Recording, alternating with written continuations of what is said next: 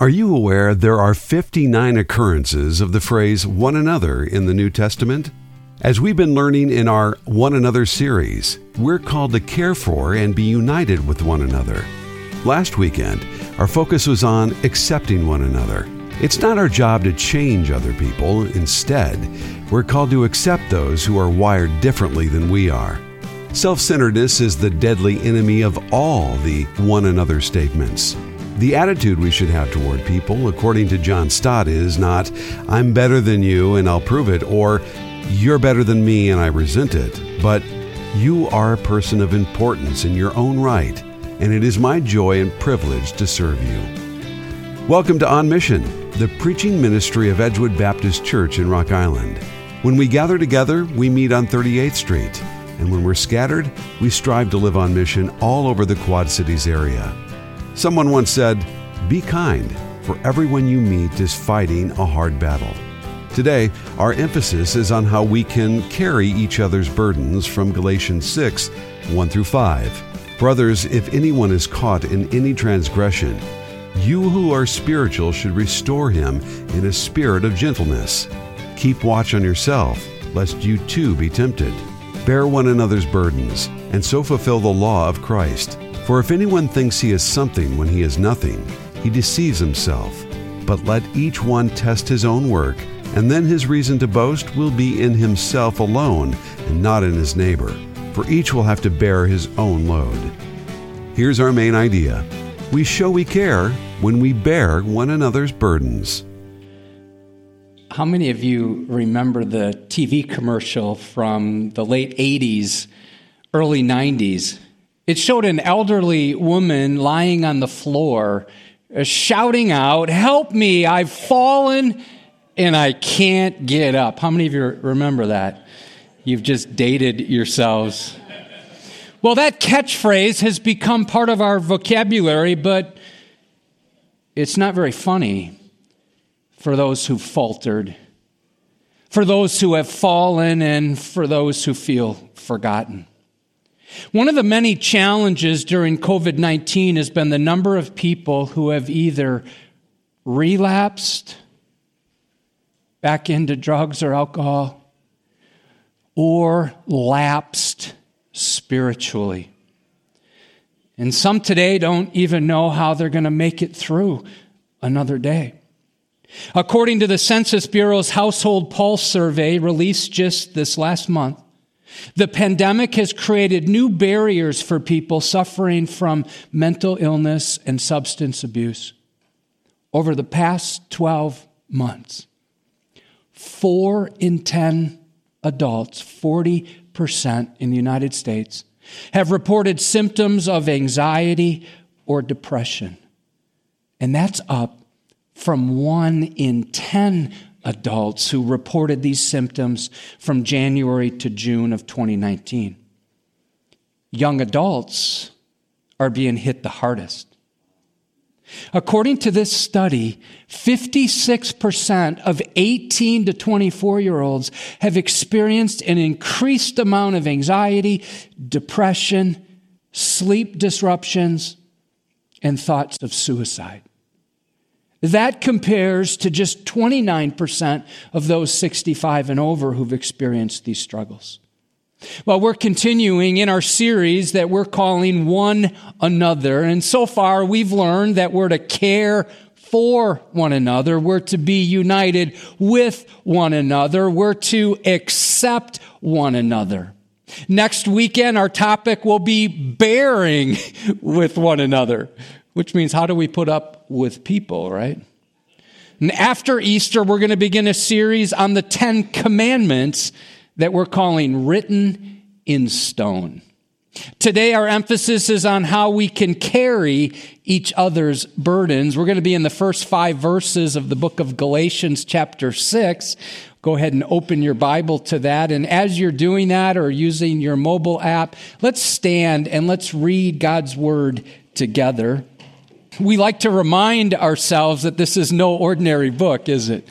No, this book is alive, it's active, it's sharper than a two edged sword. It can discern our thoughts, our intentions, our motives, it can affect and change our attitude, our actions, all for His glory. God's Word is inspired, it's inerrant, and it's authoritative, so we come under it right now. Let's read together. Brothers, if anyone is caught in any transgression, you who are spiritual should restore him in a spirit of gentleness. Keep watch on yourself, lest you too be tempted. Bear one another's burdens, and so fulfill the law of Christ. For if anyone thinks he's something when he's nothing, he deceives himself. But let each one test his own work and then his reason to boast will be in himself alone and not in his neighbor, for each will have to bear his own load. You can be seated. Now, before we tackle our text, let's set the context. It's always helpful to know what comes before the passage we're looking at. So just go back one chapter, Galatians chapter 5, verse 15. Things aren't going so well for the church. But if you bite and devour one another, Watch out that you're not consumed by one another. And then look, just look at the last verse of Galatians chapter 5. Let us not become conceited, provoking one another, envying one another. That word provoke means challenging someone to a contest. And so whether we whack away at the weak or we're overcome with envy, toward those we think are better than us. The problem is we're too caught up with ourselves. There are 59 different one another statements in the New Testament. And maybe not too surprisingly, the number one statement, one another statement, used 13 different times is this one love one another. It undergirds all the other one another statements. And for God to repeat it 13 times, it must mean it's important. You see, self centeredness is the deadly enemy of all of the one another statements. The attitude we should have toward people, according to John Stott, is not, I'm better than you and I'm going to prove it, or you're better than me and I resent it but you are a person of importance in your own right. And it's my joy and privilege to serve you. Here's our main idea we show we care when we bear one another's burdens. I see four relationship responsibilities in this passage. Let's start by looking at the first one. It comes right from verse 1 restore the broken brothers, if anyone is caught in any transgression, you who are spiritual, well, you should restore him. It tells us how in a spirit of gentleness. And then we're given a warning, but keep watch on yourself, lest you too be tempted. One paraphrase says it like this If someone falls into sin, forgivingly restore him, saving your critical comments for yourself you might be needing forgiveness before the day's out. Paul refers to his readers as brothers. In the Greek, it's the word that means from the same womb. If you're born again, you and I are brothers and sisters. We're part of the same family. The use of the word if here helps us think through something that's hypothetical. If this were to happen, we're to be ready to restore the broken when it happens. The word caught was used to describe a bird or an animal which had become entangled in a trap.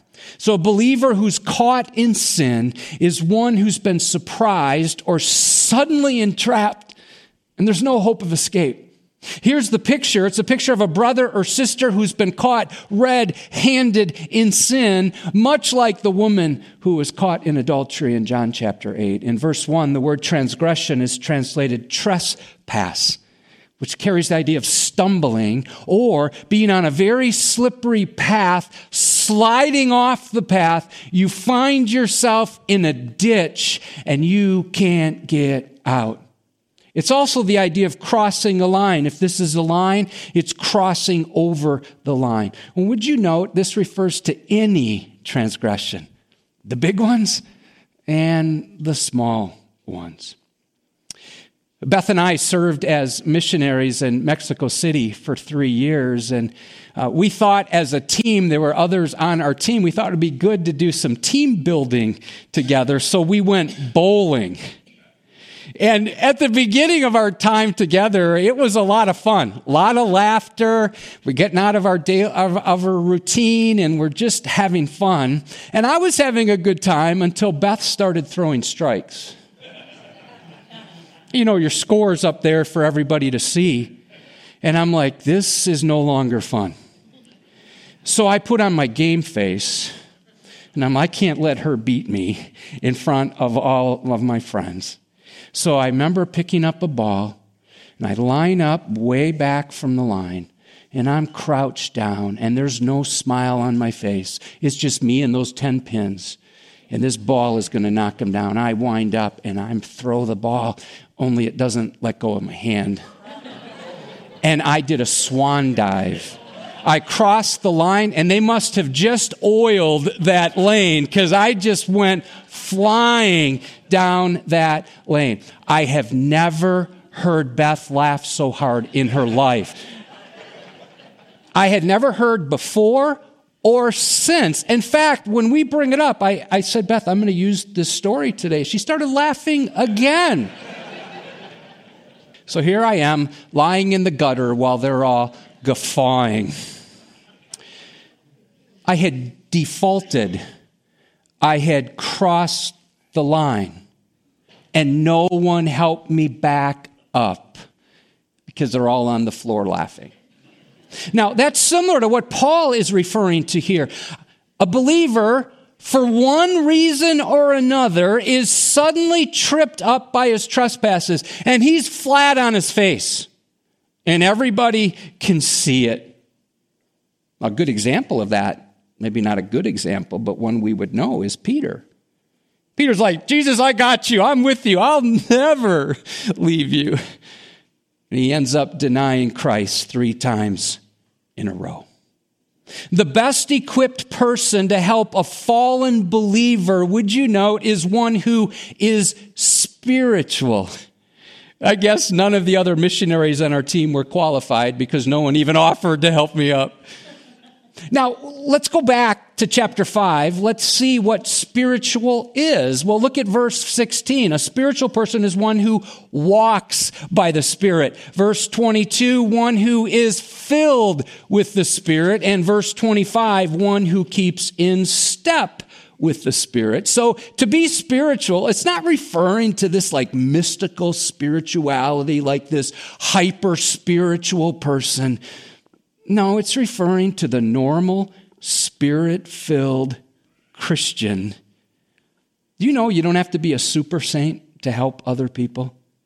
Spiritual people are ordinary people relying on an extraordinary God. The word you here is plural, emphasizing it's the obligation of the church body to reach out and to help a battered believer. And the fallen one is in need of restoration. That word restore is a present imperative, indicating this should be our common practice, something we're in the habit of doing. It literally means to make something right by bringing it back to its former condition. This word was used of somebody who broke their arm and their arm was set. Was also used for fishermen mending their nets. Why did they mend the nets? Because they weren't working right. They had to fix them before they could go back fishing. Restoration is an integral and necessary part of the healing process. So if people experience dislocation, brokenness, they've been torn apart and torn up by transgression, they need someone to come alongside and lift them up. It's interesting. 1 Corinthians 5 2, it says the church is to remove an unrepentant sinner Matthew 18, 15, the Christian is to reprove the offending sinner. However, in our text here, we're to restore the stuck sinner. You know, a terrible event happened this week. And, and I don't presume to know all the details or to be an expert on this, Not all the facts are in, but we do know that a young man murdered eight people in three different locations in Atlanta. Now, other details have come out, and there'll probably be more. But this crime against eight people made in the image of God was related to addiction, pornography, and temptation. Now, let's just set that aside. I, I don't want to address those elements here. But here's what I do want to address that young man was a member of a Baptist church. It makes me wonder that those who knew him, those who sat with him, I don't know if he was still going, but I know he was baptized there and he was a member there. I wonder if those who knew him or know him are wishing now they would have done more to equip, to challenge, to encourage, to confront, to carry his burdens. It also makes me wonder if we're doing enough to make godly disciples who make disciples. I read a post from Christianity Today on Thursday. Here's the headline Atlanta shooters' church ties raise questions for pastors. Jason Dees concludes the post this way quote, For all Christian leaders, the tragic events in Atlanta this week should reawaken us and lead us to a deeper commitment to know our people, to disciple our people, and to preach the gospel clearly and faithfully to our people for the sake of their souls and ultimately so that Jesus might rightly receive the glory due his name. You know, God asks his people to seek those who are straying.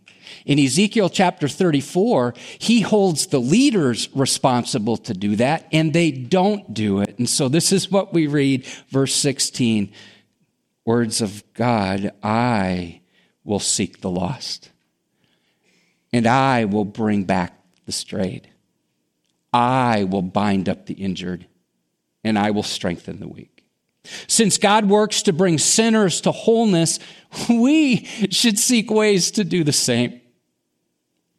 Brothers and sisters, if we're not actively looking for ways to bring back those who have been spiritually sidetracked, how will they get back on their feet? Let me personalize it. Who does God want to restore through you? Is there anyone you can think of right now who's going down a very slippery path of sin?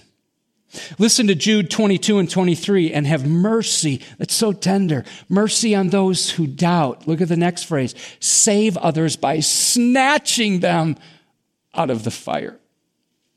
I'm challenged and comforted by James 5, 19 and 20. My brothers, if anyone among you, he's writing to a church, wanders from the truth and someone brings him back, let him know that whoever brings back a sinner from his wandering will save his soul from death and will cover a multitude of sins. Straying believers need spiritual believers who will come alongside and mend them. And the process, would you observe, must be done with gentleness. Gentleness is a fruit of the Spirit. King James uses the word meekly, has the idea of doing something quietly and with enormous kindness. So a friend when a friend is down, don't announce it to the world. You don't try to ruin his or her reputation, but instead you touch with tenderness and you restore with gentleness. Listen to 2 Timothy 2:25. Paul, the older believer, mentoring Timothy, a young pastor, correcting his opponents. How are they supposed to do it? With gentleness. God may perhaps grant them repentance leading to a knowledge of the truth. Romans 2 4 says that it's God's kindness that leads us to repentance. Now, I don't know about you, so I won't confess for you. I'll just confess for me. I don't always get this one right. There are times I want to restore someone, but there are other times I end up more judgmental than gentle. The apostle Paul struggled with that as well. 1 Corinthians 4:21. He asks a question to a church that had a lot of issues. He says, "What do you wish? Shall I come to you with a rod or with love in a spirit of gentleness?"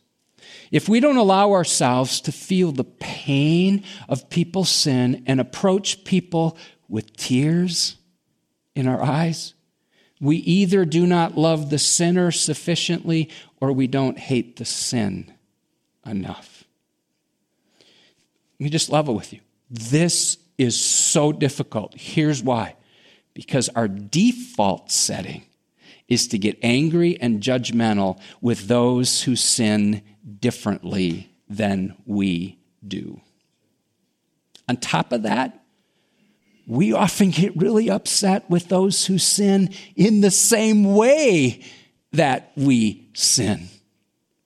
The last part of verse 1 is a rebuke to our self righteousness. Keep watch on yourself. Why? Lest you too be tempted. That phrase, keep watch, refers to taking aim. It's the idea of spying on yourself. So, gentleness is born out of our own weakness and wandering hearts. When we see someone else slipping into sin, we should pause and ask the Lord to keep us safe from the sins that slip us up. James 3 2 says, We all stumble in what? Many ways. 1 John 1 8 declares, We all struggle with sin. If we say we have no sin, comma, we deceive ourselves, comma, and the truth is not in us. Because we're easily deceived, it's easy to think that somehow we're impervious to sin. Now, it's difficult to know how to respond when a brother or sister falls. Restoration, oh, it's delicate work. But it's not for those who feel spiritually superior. It's a daunting responsibility, and it is very messy. We show we care when we bear one another's burdens. Brothers and sisters, if we are not actively looking for ways to bring back those who are spiritually sidetracked, how will they get back on their feet? Who does God want to restore through you? Is there anyone you can think of right now who is going down the slippery path of sin? Have you fallen and don't know how to get up? Have you crossed the line and find yourself flat on your face? Do you want to be free from your burdens? I have some really good news for you. Listen to these words from Jesus in Matthew 11, 28 through 30. Come to me, all who labor and are heavy laden, and I will give you rest. Take my yoke upon you and learn from me, for I am gentle and lowly in heart, and you will find rest for your souls. For my yoke is easy and my burden is light. Are you tired of laboring to find purpose and meaning in life? Are you finally ready to repent of your sins, which have weighed you down and created distance between you and God? Jesus offers you rest, but you must come to Him to be reborn. If you are weary and burdened, you qualify for Christ to save you. In the place of your heavy burden, His yoke is easy and His burden is light. Surrender to Him right now and ask Him to save you from your sins. Thanks for joining us for On Mission. If you'd like to hear more sermons like this one, or want to learn more about the ministry of Edgewood, go to edgewoodbaptist.net or download our free mobile app on the Apple App Store or Google Play by searching for Edgewood QC. We'd love to have you as a guest at one of our three weekend services, Saturday at 5 or Sunday at 9 or 1045. My name is Matt Williams and I'm a member of Edgewood. Ethan Curry, also an Edgewood member, is serving as the producer of this program. We look forward to connecting with you again next weekend as we learn more about how to live on mission. Until then, go deep in God's Word and keep applying it to your world. On Mission is furnished by Edgewood Baptist in Rock Island, Illinois.